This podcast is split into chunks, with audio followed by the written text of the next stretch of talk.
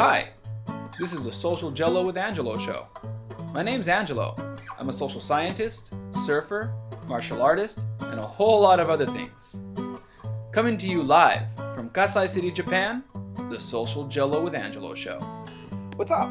And welcome to Social Jello with Angelo podcast. Uh, conversations with the back fist. Subscribe, share, and like with your friends. I think I only say that one out of 30, 40, 50 episodes. I usually say it at the end. I'm horrible at this stuff. I'm here with Bob Gomez. Bob Gomez, I, first of all, awesome name. Like, like Gomez is just the right amount of Latino where anyone can say it, and it's not like mm-hmm. my last name Ferrer, where like the R's throw people off the track and they fall off the rails. People can't roll their tongues. It really. Oh no, yeah, Yeah. no. I'll get, I'll get Ferris. I got Ferris like Ferris, Ferris, and I'm just letting the Mhm. teacher run on to like Bueller. Like I'm sitting there quiet because I didn't have no idea it was me. So yeah, You're yeah, that- yeah. Is this some sort of joke? Yeah. no, no, I get it. You know, no, that's uh, actually my step my stepfather's name, man. You know, he's the one who raised me. So at a certain age, I was like, how do I honor this man? I mean, he's had me grow up the way that I am, you know, and it's like I, I'll, I'll, uh, you know, I'll take his last name because I think that's he was very honorable. So it's like, oh, I like this. Of course, it made my biological father, who's still alive, cry. But I'm like, you were never around. Who cares? right? It's all right. Live So- your life. so the reason I have well not well this isn't okay now it sounds biased. This is a martial arts podcast. I interview people from different martial arts and uh, also psychology is I have a background in psychology. I have a degree in psychology. So like Mhm. the show is supposed to encompass elements of psychology, social psychology, and also martial arts. Uh, a lot of Kajukenbo guys are on here. So um, what I should mention also for any of my casual listeners, uh, Bob is a uh, Kajukenbo instructor. Where where are you coming out of, Bob? I know you said California. What part of California? Are you? Uh, the San Francisco Bay Area, around Fremont, the Fremont area, East Bay. Yeah, under the Gaylord method. Cool, cool, cool. So you weren't really good with- So the reason that I had Bob on the show is I Bob's a friend of mine on Facebook, and you're always posting not always, but every so once in a while, I've been catching on to these posts you have about mental health. Like you'll post stuff about mental health, and I'm like, oh, that's really cool. Like that that's that's that's an interesting concept, like self like self sabotage, and um and things about uh, dealing with um dealing with depression and anxiety and that kind of stuff, which is like really all like stuff that I really love. Like I'm studying and researching and that kind of stuff. So I saw some of the posts that he put up, and um, I reached out because I thought that was pretty cool. That he kind of has like this, this, this stuff that you post about mental health. Would you, I, is it okay if I ask you why you post that kind of stuff? Oh, yeah, cool with it? absolutely. Because I do suffer from clinical depression, and uh, it's been about ten years since I realized I had it. So before then, I was like my mom. You know, I mean, not like my mom. I was like my brother, who was like, "Hey, you know, that, that, just go do something happy." You know, so, you know, it, it- stop being such a baby. Stop being this and that and the other thing. And I, I was, I had the same mentality. And all of a sudden, why am I getting in fights with everybody? Why is everything setting me off? And you know, it, everyone has a different trigger, right? So, you know, mine was I was my multitasking went away. And it's like, what the heck is going on? You know, and why am I getting angry at every stupid thing? So then my wife actually told me, she says, you know what, you've been really mean. I'm like, oh, really? Dang, really? She goes, yeah, I think you're going to need some help because she was on the verge of divorce. And I didn't know that. And I'm like, oh, dude, like, light the fire. you know what I mean? So thank God to her that she found the strength to actually bring it to my attention and wave that red flag. I went and got help and figured out, yeah, I was one, you know, one thing, whatever the triggers were, were building up. And uh, I wasn't dealing with it good enough. So, you know, you got to humble yourself out. You know, you got to let go of that ego. No, there's nothing wrong with me. I mean, you know, I had to, I had to really learn how to release all that. And so now that I'm better and I'm dealing with it the best that I can with counseling, and unfortunately, I have some meds, my happy pills, um, that I can try to help other people that to kind of realize. I'm not saying you're crazy and I'm not saying that you are depressed, but it's like, hey, you know, there's a question you probably need to ask yourself. And that's all I want people to do is to think on a deeper level about themselves because, you know, externally we're just bombarded by a lot of information all the time. And we forget to take care of self. And that's where I'm I'm at right now with that. So I'm sure yeah. that put half your audience asleep right there. No, and, and here's the reason I, I want. Here's, here's like we're gonna talk about your martial arts journey, oh. but hmm. something that I think I personally feel is a big problem, and I think anyone listening would agree with me that there is a mental health crisis in America. And there's like a lot of the people will argue, and I'm not going to go into the political arguments. And right. you, if you kind of know what I'm insinuating here, you know what I'm talking about. That's a I don't think it's the major right? thing. It's like, yeah, it's a byproduct. But if you really look at it, there, there is there's an issue, and one of I think one of the biggest problems is people won't openly talk about mental health issues. Right. They, they, they, they just keep it quiet, and I've for a lot of reasons. You know, it's kind of mm-hmm. hard to, to um, what's the word? I don't want to use the word expose, but it's kind of hard. It's kind of hard to open up like that yeah. to the public sphere. And I mean, what you just said right now, I went through very something very similar about uh two years back. Two years back, my wife also approached me, and I've been studying psychology for mm. 10 mm. plus years. Um, I thought I was doing the work, and I was missing that one element. I had to go into anger management problems classes because of the same thing. Like I thought I ma- I was managing. Like, hey, I know about anxiety, and so it's something that even if you do know a lot about the subject and you think you have under control, I always tell my my other friends that I that I help out with this kind of stuff is it's when you think you have everything under control that it sneaks up on you. Yeah. It's what, yep. you do, it's what you don't see that gets just like in martial arts, right? We always say in Kajukenbo, check your six, check your six, right? You finish hey. your defense, finish your punch trick, check your six. Mentally, right. same thing. Check your six. you see, and here it comes. Right? Yeah, yeah. That's the one that blindsides you. So yeah. Uh, yeah and that's when yeah that's when that's when you, a person really need it's like aa right? I mean in a way not that i know personally but i have a but, real close buddy of mine that that that has been clean for five years.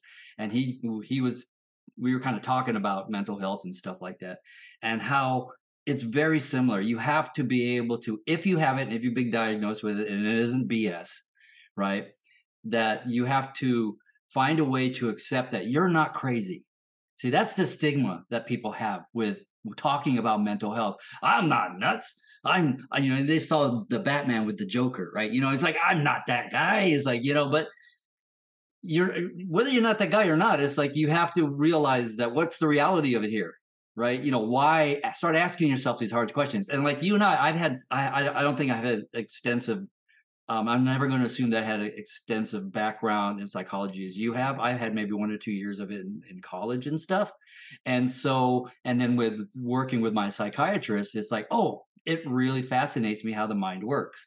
And so now it's about, um, you know, learning how to ask yourself those questions, learning how to, and not feel like you're going to be condemned because you're crazy. You know, you're not crazy. It's just that you're a person who has some issues, but you don't know how to answer them. You don't have the answer. So, and they said the worst place to be, what is alone inside your own head? Right. And they said that's when you need to start reaching out and asking people, hey, you know, do I do this and do I do that? And and and, and they'll start telling you. See, and it's self it's self awareness. That's another thing. I don't know, and I'm sure you do this as well too when you train you train your your students and, and even yourself when you're training by yourself. What is martial arts really about, other than finding out who you are, who you really are through motion, right? You know, and then putting yourself into certain situations which will make you freak the heck out, and then how you handle it. How is your response to these things, and how do you make it better if it's not a good response? So it's those kind of things that that that actually help me keep going with my students and myself, keeps me in check. you know, and my wife too keeps my feet on the ground and my head really small. So So yeah, and I like I said earlier, like about how um that stigma of, you know, being quote unquote crazy. I I really like uh Thomas stephen Szasz's quote. Insanity is only the sane reaction to an insane society. Yeah. Um, and it's to say that, and, and and this is something what I remember one of my professors, one of my psychology professors said. It's not about labeling it as crazy, right? Or you as crazy, but you really have to ask yourself everyone at some degree, in some level, has a brand of crazy. And it's about working with that. It's about working with it. You know, you, you- not not not not leaning into the label, but understanding that everyone has their own brand. Some brands are harder to deal with than others. So like that's something that a lot of people that, that's why I say I always tell people when they're going through stuff like, hey, you know, some people went through less in life, or maybe they couldn't ha- they handled they they handle it differently. It doesn't mean this doesn't mean that um this whole stigma, and that's why I'm so glad we're opening it up with this with this topic. Is that's that's the whole that I think that's the biggest issue is that people can't just open But other people. yeah, they, and, and and when you keep it in, like I said earlier, that's when it really flips on you because that's that's really when you have no control over the situation. No, So- I agree. So, like I said earlier, I'm gonna switch gears now. I do that. I do that all the time. I'm gonna switch gears. You know, just to put a, a little thing on that, that society is in the past up until now has said the uh, um, um, being masculine or the definition of masculinity is to be strong. So I think a lot of us misinterpret what being strong is. Being strong is oh, you're not allowed to cry, you're not allowed to show your emotions, you're supposed to hold it all in, right? You, and you, well, you know that that means you're a robot. We're human beings. We have all these feelings, and once again, it's like a tea kettle, right? When you hold the steam in, and has nowhere to go, it eventually will explode. So the whole thing is don't be afraid to talk about it. Doesn't mean you're weak. It takes a lot more strength to talk about it with somebody that you trust, not some other crazy person, you know, like my aunt. you know, like I'm nuts. Um, um, you know, it, it's someone that you really, really, really trust and you can open up to. It does once again, it doesn't mean you're weak, it means you're human. And that's one thing I think the stigma, that other stigma is, is about. It's like, you know, masculinity, you have to be a Spartan all the time. And it's like, no, that's not what it's like. That's how you become a serial killer. right. You know, at least I'm assuming. Yeah, no, no, you, you, you, yeah, I, I can tell you right now. I've read profile books on serial killers and and all and on um on psychopaths, and that's that's that's the beginning. that's the first few steps towards it. keep it all in. They keep it all in and then, you know, listen to their own crazy head and then their own demons, you know, and then that's it. Yeah, It's like- that's that's that's the first step to ultimate destruction right there. Absolutely. Anyways, So going back, um, so we we we we briefly mentioned that that you teach Kajukenbo. Now, in your Just- own in your own history, how when did you start doing martial arts? We'll start with that. um, when I was 10 in 1973, um, my dad, Rick Gomez, was trying to, I was a skinny little Asian boy, okay, with, with a bowl cut hair, dressed by my mother. So, gee, you think I was picked on at school? Hey, now, right? is what it is. But he wanted me to kind of, you know, and he wanted me to kind of not man up, but be, do boy things, you know? And so I says, oh, okay. So he signed me up for, you know, two years of little league and stuff. Complete disaster. Okay. Um, made it through. And he said, you're too small for football. You're too short for basketball, you know? And so he kind of was at his wit's end. In 1973, Enter the Dragon came out here in Fremont. And uh, we went to go see it because we like our karate movies. And at the end of that movie, I remember coming out going, dude, it was this skinny Chinese dude, man, kicking some ass. And I'm like, I wonder what I wonder if I could do that. And so I was looking for Jeet Kune Do because I did a lot of reading after that. And of course, back then, Danny Inosanto was the only one in San Diego doing that. And my father goes, "Yeah, we're not going to, we're not going to San Diego. You're SOL on that one, son." So I said, "Well, I'm looking for something that's mixed because I have this book called, you know, Bruce, the Man Only I Knew by Linda Lee, and um, and I said I'm looking for a mixed martial arts, and I have no clue what it is. I don't know what Taekwondo is at that time. I have no clue, right? or anything, any kind of judo or nothing. And then we found we happened to find uh, Gaylord's Kempo Karate right on Fremont Boulevard, just right down the street, literally, well, where it used to be.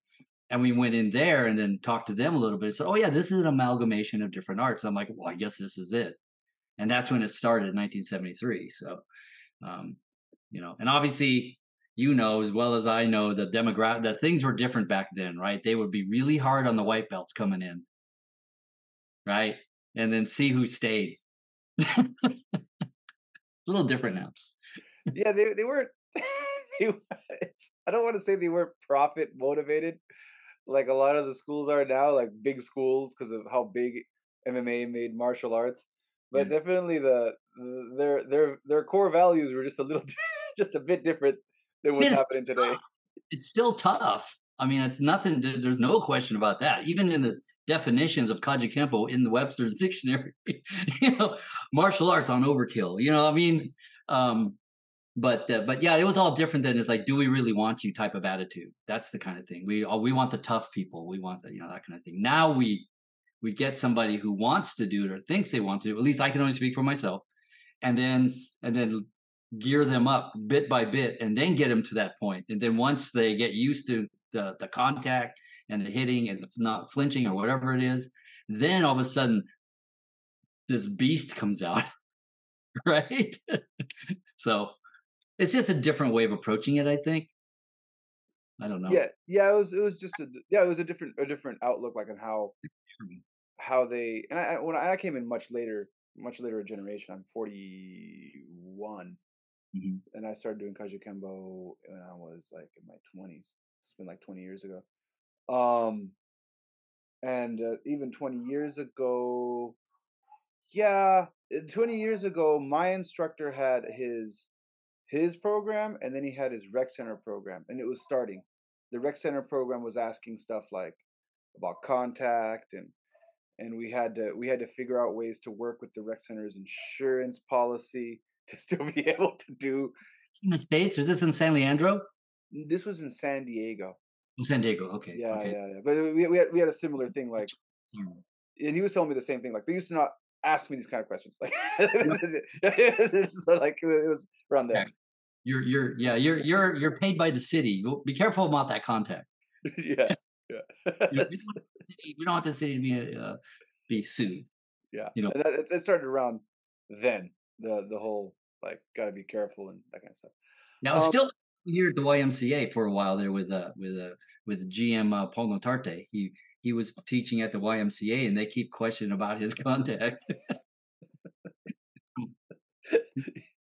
it's Kaju. That's all it's you know. So. Yeah it's yeah it's different. Um so so you- like so in your case you actually came in straight into custom so everybody has a different story and if, if you listen to my podcast this is your first one check them out there's a lot of different interviews that i've done.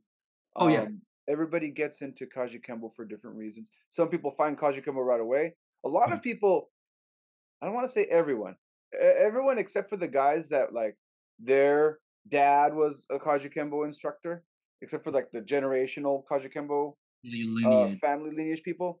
Um, most people have this story where they're looking for something else, and they find Kajukenbo. That's usually, or they did find something else and later found Kajukenbo.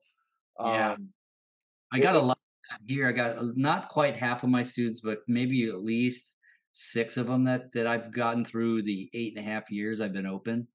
You know, they they've been training in another art, and then either they quit or they just at that point said this is now turned into something I didn't think it was, and they started looking for something else, and then found Kaju, right? Um, so it was it's really interesting on how how many different you know I mean it's and it has nothing to do with the person teaching or the school. I mean, I I don't talk smack about any schools or anything because there's always something to to bring from it, right? And yes, that's the politically right thing to say. Um, but I mean, I had people from Shotokan and Taekwondo and Aikido and Kung Fu and you know uh, Krav Maga and stuff like that. And it's like, well, then what? You know, what are you looking for? That's the thing. Is this you know? And I just think it ends up with the personalities. I think that's really where it comes down to. It's the I had one of my black belts say, um, hey, is it okay if I learn something from something down the street? I said, absolutely, as long as you come back and you, you, you learn something to bring it back. He came back about a month later and said, there's nothing that I want to share because all the, he said, all the instructor did was tell us to do this. And he went over and talked on his phone the whole time. I'm like, dang. How do I make money like that? you know, so I'm like, you know, that's just a really that's a, that's a real story, a real example. And I'm like, I'm not saying all of them are like that, but it's it's interesting. But like I said, I said, well, I said, I don't know what what was going on over there. It that's their thing, and you know what, w- w- this is what we do here. And if it's something that you want, then jump on the mat and pay up. through blood. I'm just kidding. well, kind of. So the, the the the um how so when you went to the Kajukenbo school, you said you were about 11, Oh. right? I was ten years old. 10 years old. Going through the Kajukenbo program, was that straight through Gaylord or who was who was there? Yeah, I was being taught by uh, uh, uh, Senior Grandmaster Bill Gifford. Of course, the titles are as they stand now. Okay, and then uh, I think Grandmaster um, Greg Lagera. You know, so yeah, so those two I, I was taught more by. Every once in a while, a GGM would come in and and and, and beat the heck out of everybody and put everyone straight, and then he would go out and then so yeah, and then uh, you know I was there for I don't know how long, and then I had to leave because just couldn't afford the, the the the dues, even though it was as cheap as it was back then, right? Is just relative. But then at the same time, is like when I'm not there, my buddies who were training there would would come to the house and train me in my own garage. So I never lost it.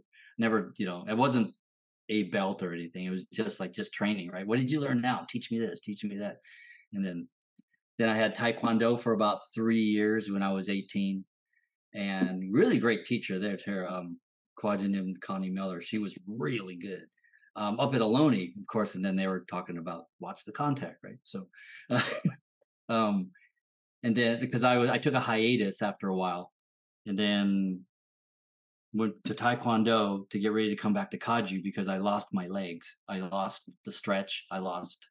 So I said, shoot, since I got to take PE up at Ohlone, I might as well make it worth, you know, kill two birds with one stone. So, and then I came back and went, all right, back, right, back to Kaji, man, like that, right? Joined up Golden Dragon, and because my roommate was a Golden Dragon, and I said, well, let me go, let me go see about this, you know, and that was in Newark. So I'm like, all right, let's go, let's go check that out.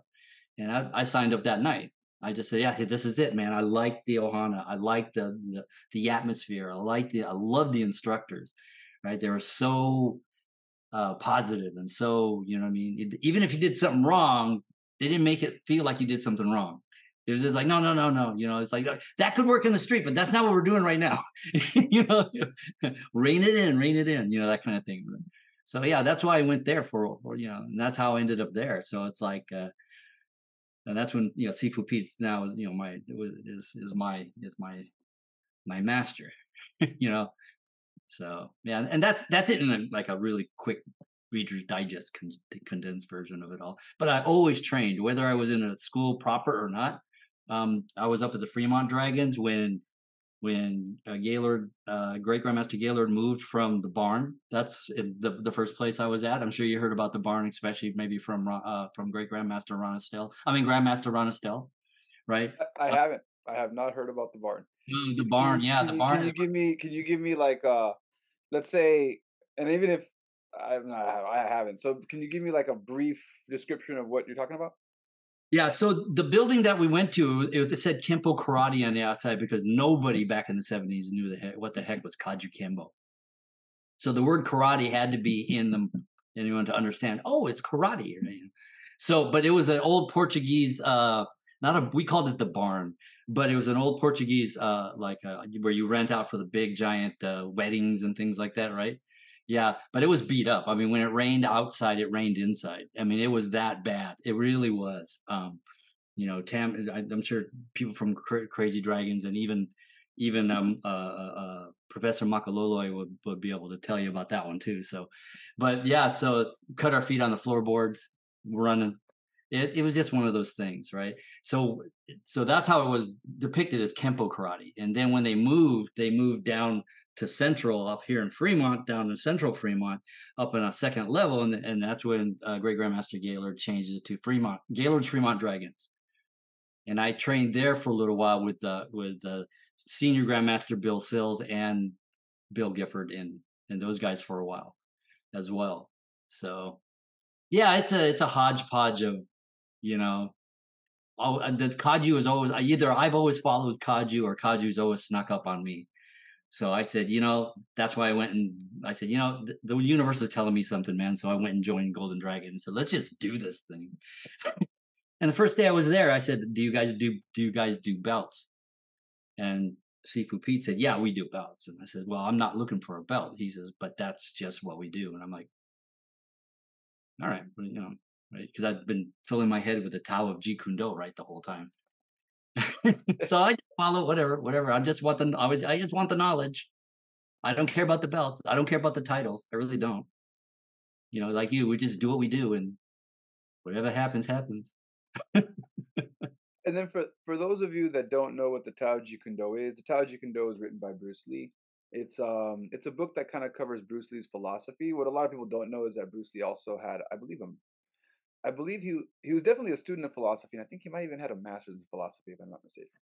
Um, so he was studying philosophy at the university, and he kind of put together his thoughts about martial arts at the time, and he kind of wrote like a, almost like a social critique. If you look at if you really look at the, the Tao Jeet Kune Do outside of martial arts from the way he was kind of coming at it, he was really bringing in a social critique of society and martial arts at the time in the 1970s. So it's kind of interesting. Like that's what he was saying stuff about like Japanese people do karate, and he was kind of bringing in these social elements about kind of uh, talking about racism, like this idea of like they only do karate because that's the Japanese way, and people in the West only do boxing because that's the American way, and people even in China only do certain styles of kung fu because that's the Chinese way.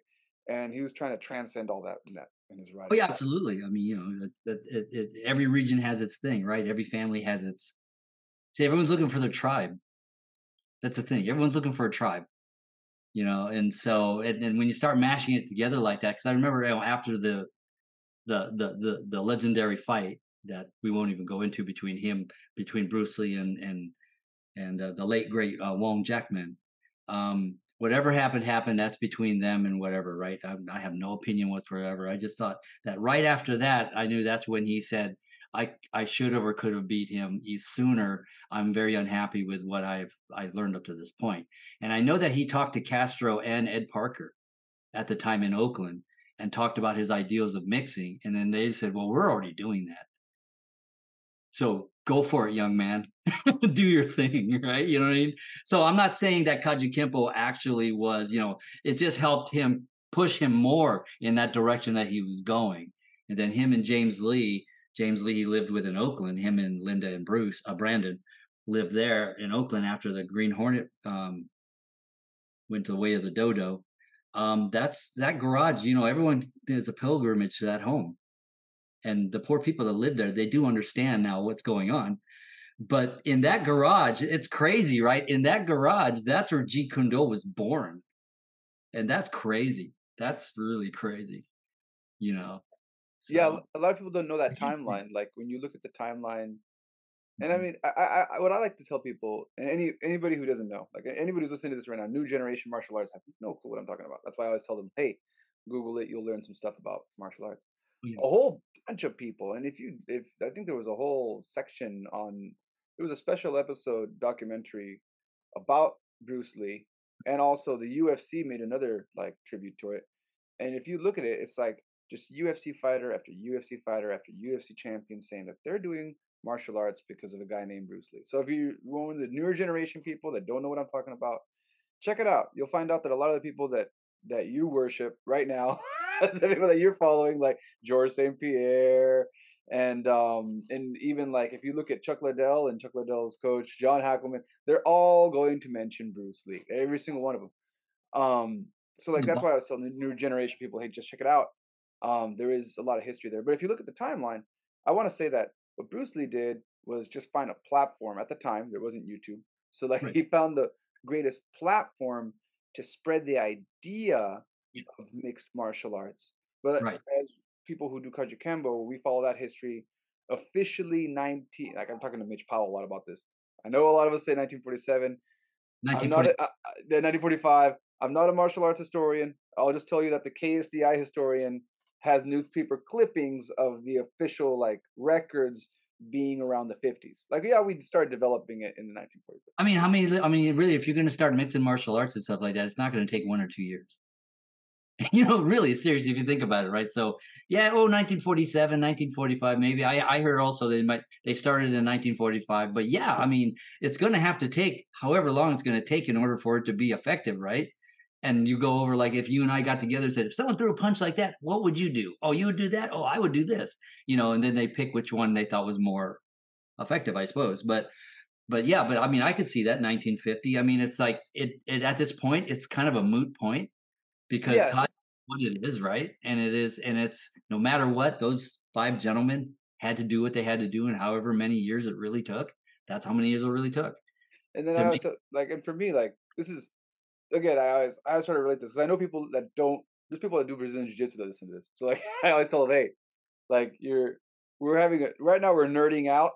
we're nerding, right now we're nerding out on Kajukenbo, and I'm sorry for those of you who are following along on this. But yeah, um, the point being, and even then, like, and this this is a controversial statement. We're not the first ones. I know in, Amer- in America, we're one of many um there was all, this was all kind of happening. If you look at any history of martial arts worldwide i mean the greeks were doing this a long time ago with pankration so like there's a lot of stuff that's happening like and that's why I don't, I don't get into those. I'm not a that's why i was saying not a martial arts historian and i'm not going to try to argue about which one was the first mixed martial art but i will say that the one we do is one of those. Um so you you know again your story is not that it's unique because I have, like I said, people that come from that stuff, but you are one of those people that keep straight into Kajukenbo. Now, for you, well, it is it is kind of unique. I think you're the first person on my show that said I don't want a belt. I just want to do Kajukenbo without a belt. Um, so when you came in, then that first time, not that we care about rank here, but just for- for anybody who's listening, um, that first time you came in, that period that you were when you were a kid, what rank did you get to when you were there? That first period there. Um, I didn't get to any rank. I was only there for maybe about two months because my mom took me out. Other than not being able to pay the dues at that at, at that point before they took me out, it started off where um, I walked out of there ten years old with two black eyes. So when I went in there, I didn't know anything. I was just like, you know, ah, song and dance, like you know, David Carradine right? You know, ah, you know, what I mean, doing Bruce Lee noises and stuff, right? But uh, yeah, I remember the first kid, and you know, I if I if I knew where he's at right now, I would I would thank him for doing that to me. But he beat the snot out of me. I mean, they put me up against somebody who was, if I remember right, it was a purple belt, and I was just that was my first day. And I sit there, okay, what do I do? My dad taught me how to box, and I got the snot kicked out of me. You know, and he didn't let up. It was just like he hit me really hard right off the bat, boom, boom, boom, right.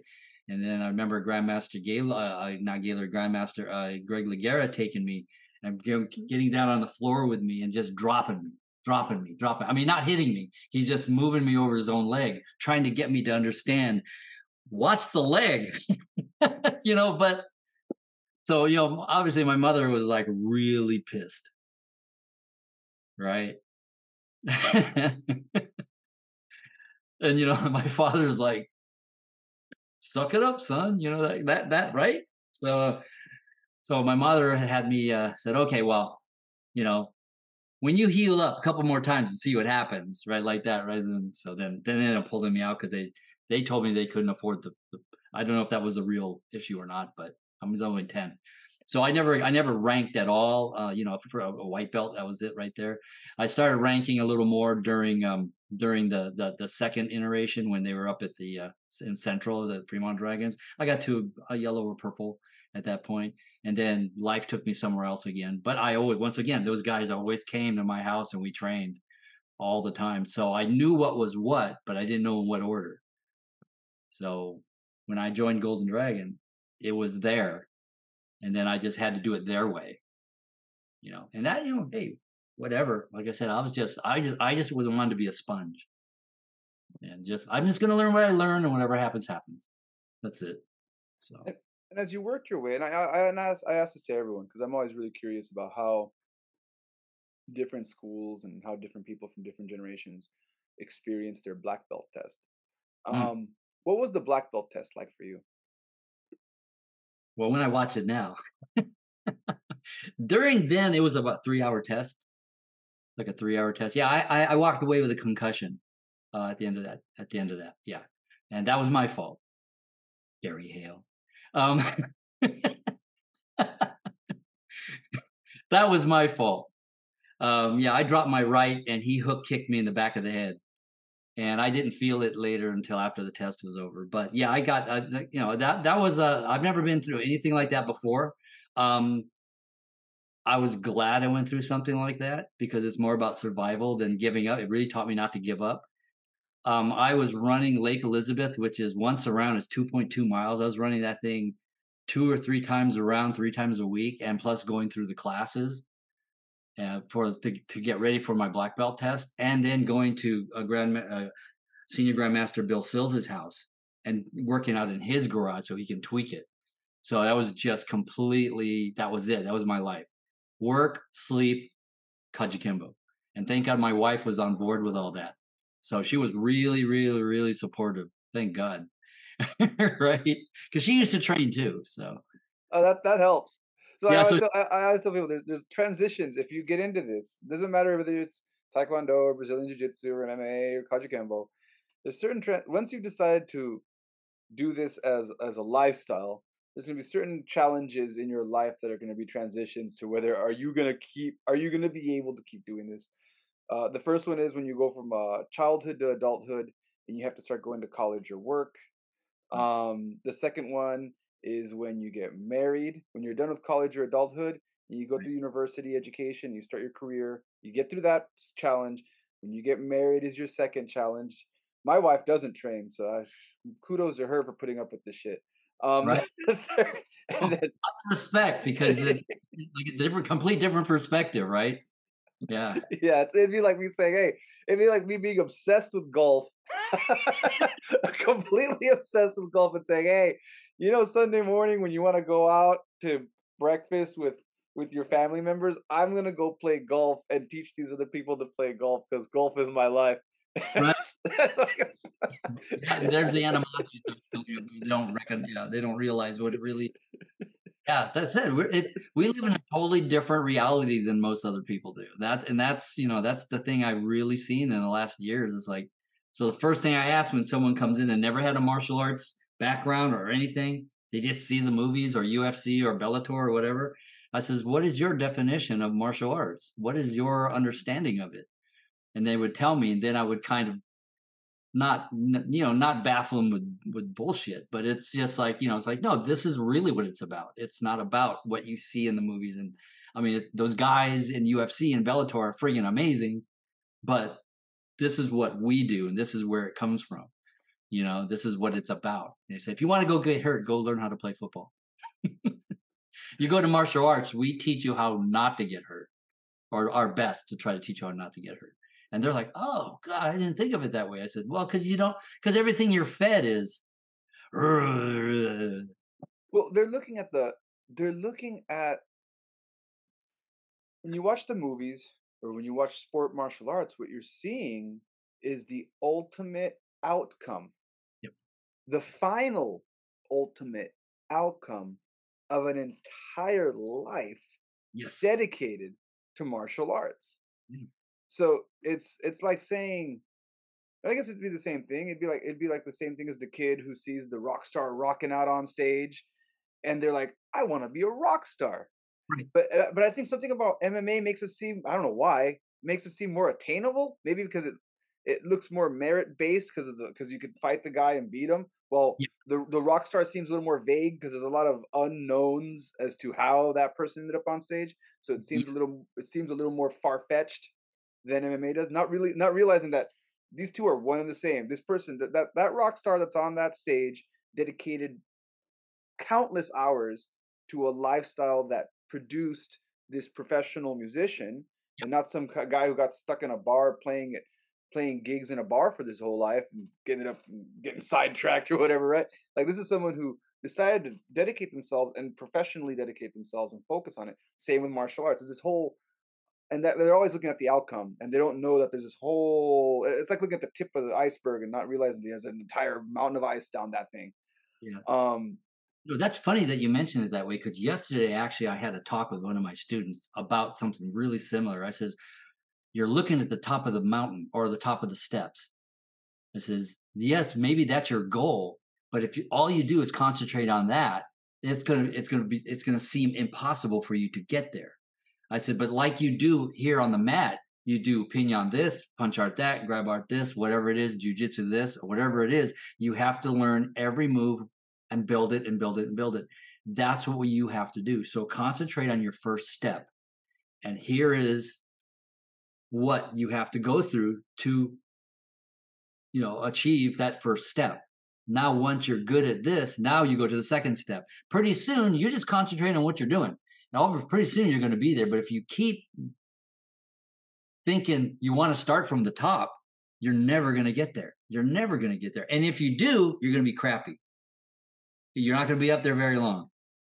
and that's the thing. So like so like- Just have patience and do your work diligently. the fundamentals. Yes. I, I, I, I also coach I also coach Brazilian Jiu Jitsu and the guys are always like, I want to do a berimbolo. I want to learn how to do a I want to learn how to do an Imanari roll into a into an ankle lock. And I love doing that stuff. Mm. I've been doing the fundamentals for a very long time. Doesn't take me very long to look at a video real quick and figure it out. And or approach one of my other mentors that can show me real quick. Yeah. I'm lu- I'm lucky enough that I can, kinesthetically learn by watching. Some people Right. aren't at that point. But I always tell the guys, I'm like, that's fun. Let's do that after class. Right. Let's work on the fundamentals. Let's do the- un- let's Le- Turn And, it's not gonna be. I always tell them basics aren't sexy. Like you're gonna, we're gonna be going over side mount to mount, not even an arm bar. They're always like the first day, like I want to learn arm bar. We're gonna be going over, going from side mount, bring your hips up, bring your knee across the guy's chest, and ending up in the mount position. Okay, okay. Right. Well, what are we gonna do after that?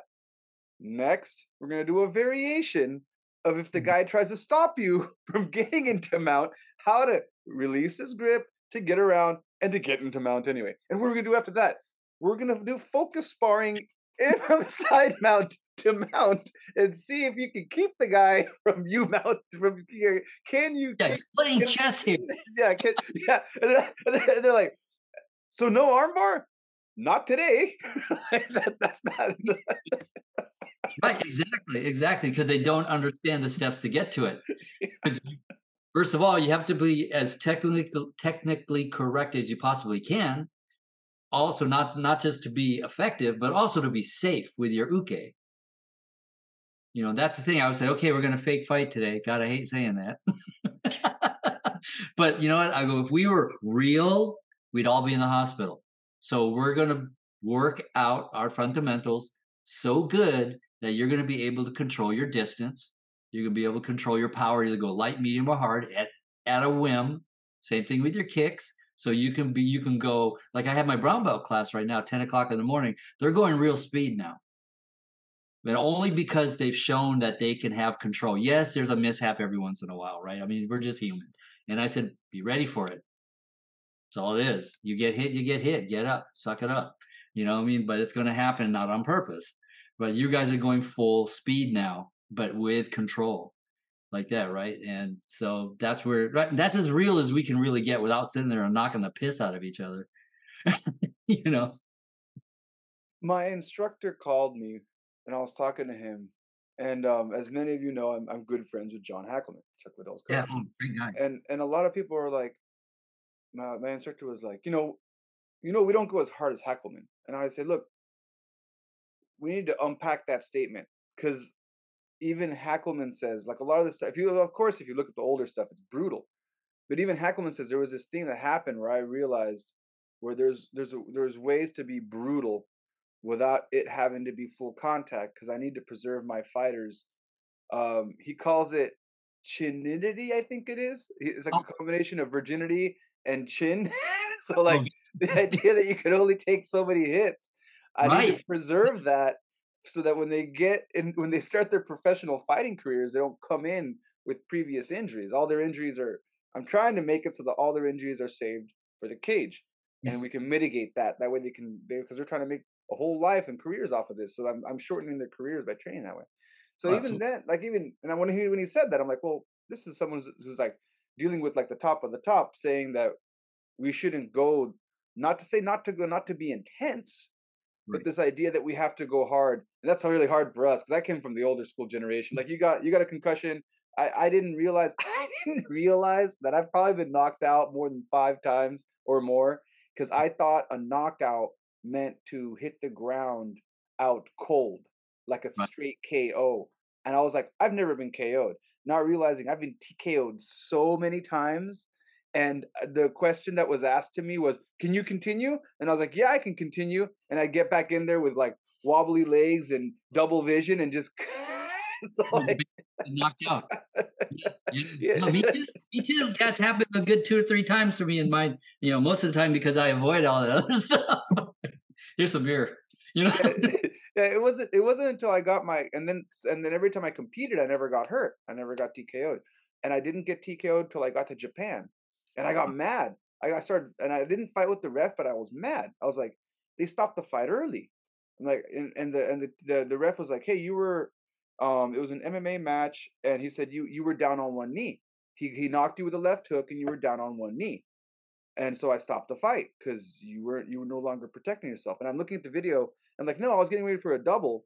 And what happens? He hit me, and I did drop. And the second I dropped, I grabbed him to get ready for the double, and he was fighting me for the double. And the ref saw that I was no longer in control. So he's like, okay, you got TKO'd. You know, can you see? Can you follow my finger?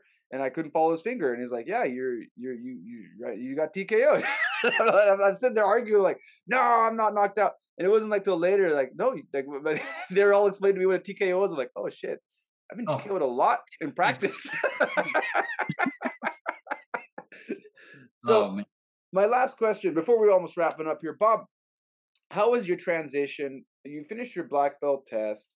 Um, you went through all that what was your transition like from being someone who was a student and now transitioning into becoming a teacher?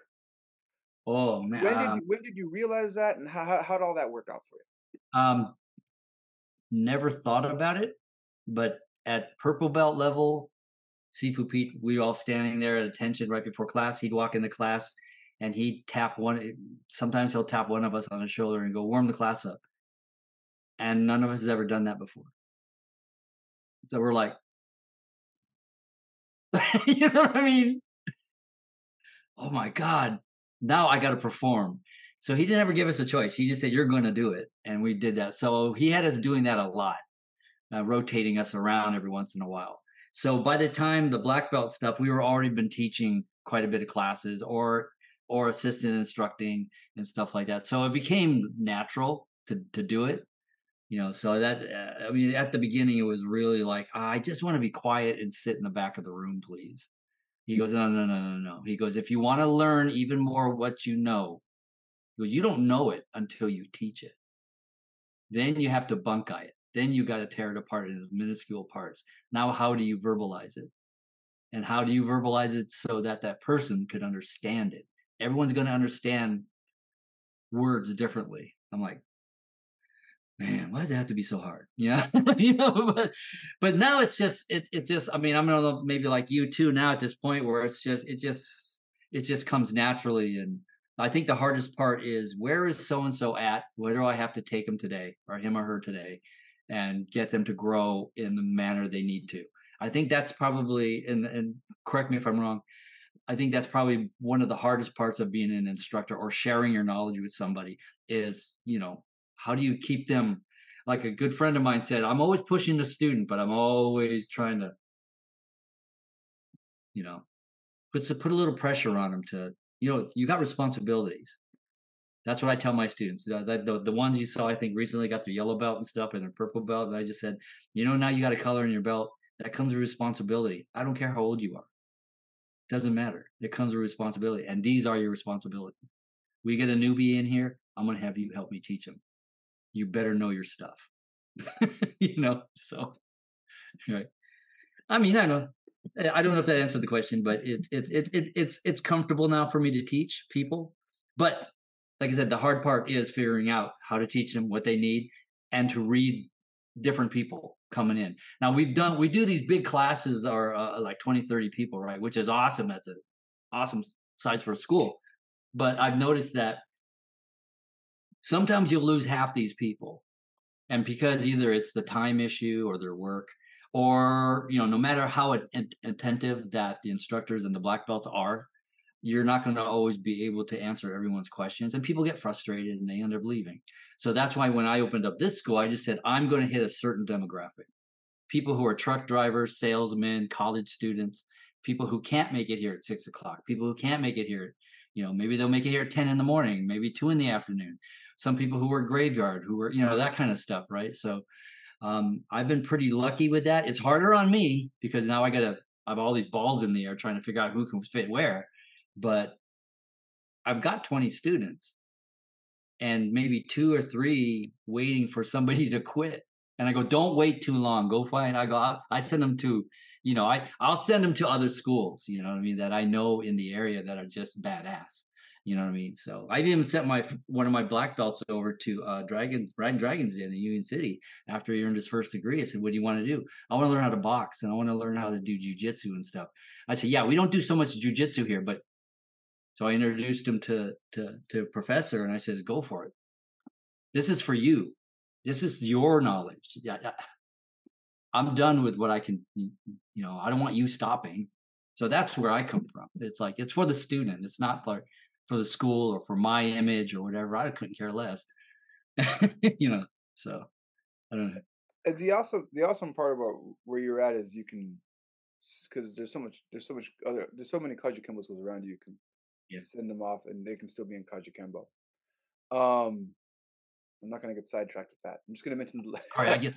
no, no, no, I, was, I was gonna get sidetracked. I was gonna go to a complete tangent. I'm gonna stop myself because I said we're wrapping up soon that final challenge that I mentioned earlier, we talked about uh, the transition between career and work. The next one is when you get married, and the third one is when you have kids and start a family.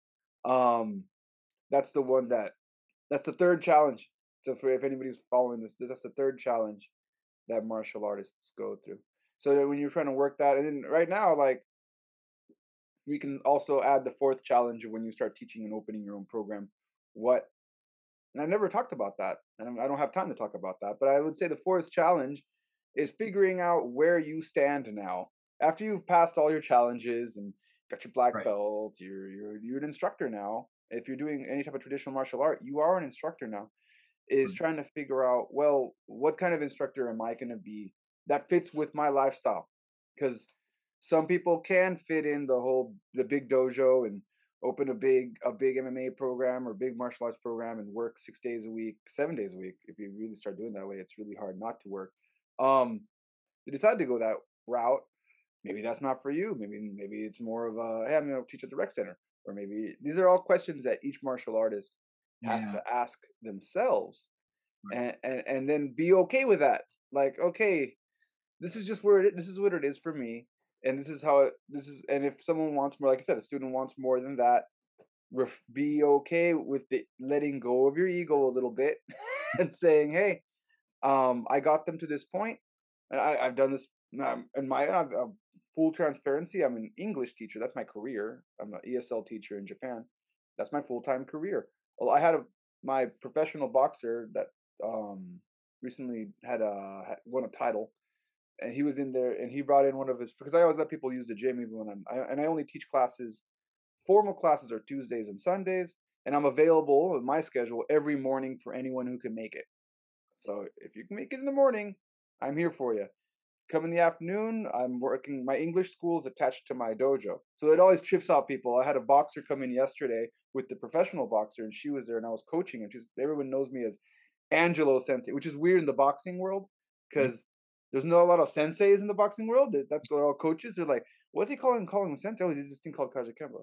So like they came over and they're like, oh, these are all your students. They're all going to box right now. I'm like, no, they're all going to learn English. You're going to go in there and box with, with, the boxer because I'm not there right now. He came in the evening, but it's all good. You know, the the Hiroki he he coaches boxing too, so you're going to go in there and and you, are going to be working with him today. And, Just and make sure you get maybe- the students in the right. yeah, and I'm like, hey, no, no, yeah, yeah, yeah, no, no, kid. And one of my Kajukenbo kids did show up. He's like, "Do we have Kajukenbo?" No, no, we're doing English today. Get, get in the classroom. On. so like, Oh, I, did, I, did, I don't have kids or anything, so I went right to the other one. And we're and, and and really quickly, I know we got to wrap it up. Um, where I stand right now is where I stand. You know, I try to be the best person I can be. I try to give what I can give. Um, I'm very, I'm trying to be as honest as I can with people. Like I had a good conversation with with with uh, Sigung Kelly Gaylord the other day, and about the KAA and stuff like that. And I told her this, that, and the other thing, and and really, you know, let it out and said, you know, I have a, a ultimate respect for the organization and the people. I have actually ultimate respect for all Kaju kind. I don't care what branch you're from. We're all family, and I don't like the labels because it does kind of separate some people.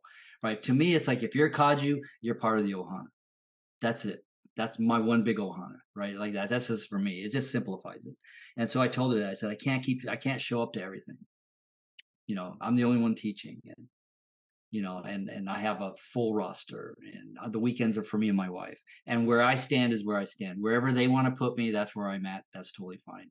You know, I mean, if they think I'm a jerk, okay, well, that's fine. You don't have to talk to me, but I'll stay, I'll stay professional with you. You know what I mean? Th- that kind of thing. I just can't, I can't be worried about it. I'm, I'm, I'm almost 60 years old, and that's why I'm going to stay small because I actually had taught in schools that were 20, 30 people, and that was a great experience. It was amazing. But I like this better because it's like the Montessori school of Kaju. I could read individuals and figure out where their strengths and weaknesses are and build on that instead of one straight, you know, dealing with it like the public the public education, you know, here in the United States. If you don't fit in, you're hosed. You know. and, and again, like uh, this, this just goes uh, as we wrap up. The, the, uh, a fourth challenge that I never thought about that came up right now on the spot was was where you stand, like where you stand in the middle of all that, and that's that's fine. And there's just no there's nowhere written anywhere um that says that you're supposed to be a full-time martial arts instructor. That's not there's nowhere that says that. That's not something that people put on themselves. Right. And and then um the I call it the comparison trap. And social media is awesome for this. Oh yeah. so, so the comparison trap where you start comparing where you are where and you look at someone next to you who looks like they're about the same where in, in life where you are and they have all this and you don't have all that and then Right. suddenly there's suddenly when before you were absolutely fine with what you had suddenly you feel like oh i'm not doing good enough. Oh Right. this is going the way it should go.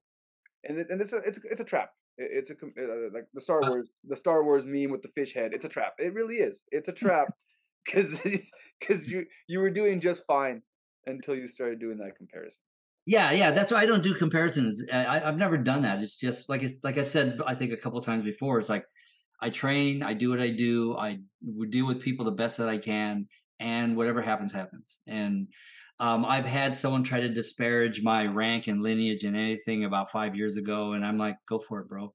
I don't care. I did put my I did put all my my my paperwork up on on Facebook, and I was bombarded by people saying, "You don't have to do that, Bob. You don't have to do this."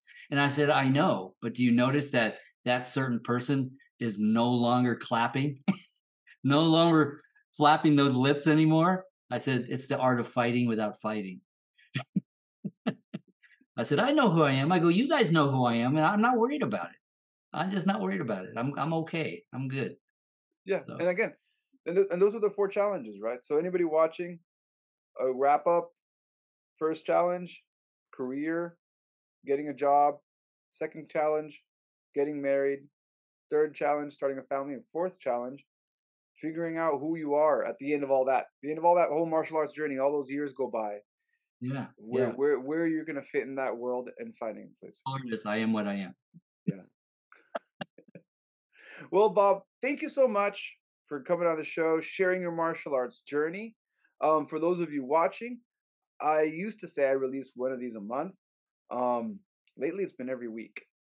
I don't want to promise you one every week because I I'm afraid one day I won't be able to. You're like, oh, he stopped doing it. But I am still gonna keep promising you one a, one or more a month. I will say that there'll be one or more a month. And lately, it's been every week. Um, Social Jello with Angelo podcast, podcast about martial arts and psychology. Uh, is there any shout outs? Um, any um thing you want to promote? Um, but yeah, let's see. The only thing I would promote there is the uh the the Bruce Lee exhibit in San Francisco right now going on on Clay Street. I think it's 965 Clay. Please don't don't kill me, people from the museum. Um, but it's right there. Please, that's going on for another three or four years. Um, I have been lucky enough to be uh, very little connected to Jeff Chin, who actually that's most of his Bruce Lee paraphernalia is being shown in there. Um, and I have one or two items that I got from Uncle Allen, who was one of Bruce Lee's first instructors. I mean, one of Bruce Lee's first students uh, back in Oakland, and he also taught Bruce Lee how to lift weights. So there's that. Um, one of his the the the bench and the the workout uh, workout dumbbells that when Bruce came to Fremont with Linda, they would stay at Uncle Allen's house and work out in the garage. So you know, got that corroborated by the kids. Oh yeah, they used to always go in the garage. So yeah, go see that. It's a really fun show. It's a it's a it's multi layered, so they have a bunch of different uh, layers, you know, and, and that and, and they also talk about the the uh, his break uh, how he was trying to break racism, you know, and stuff like that too. So yeah, that that that's that that's pretty much it. Go see the Cool. show. It's really worth it.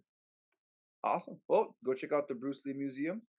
Uh, if you need information, go ahead and Google it. I'm sure it's there. Yeah, Yeah, just And- week Bruce Lee, and that it'll come up with everything. So, So there Cool. it is. well, it's been Uh, an honor. Yeah. been a- Well, brother, I again, I appreciate you taking the time to come out here and meet me. And um, Thank you. Listen, Yeah. Oh, absolutely. Thank you so much. Keep doing what you're doing. You and you and John do what you're doing, man. It's awesome stuff. thanks, brother. Catch y'all next time. Okay. Have a good one, bro.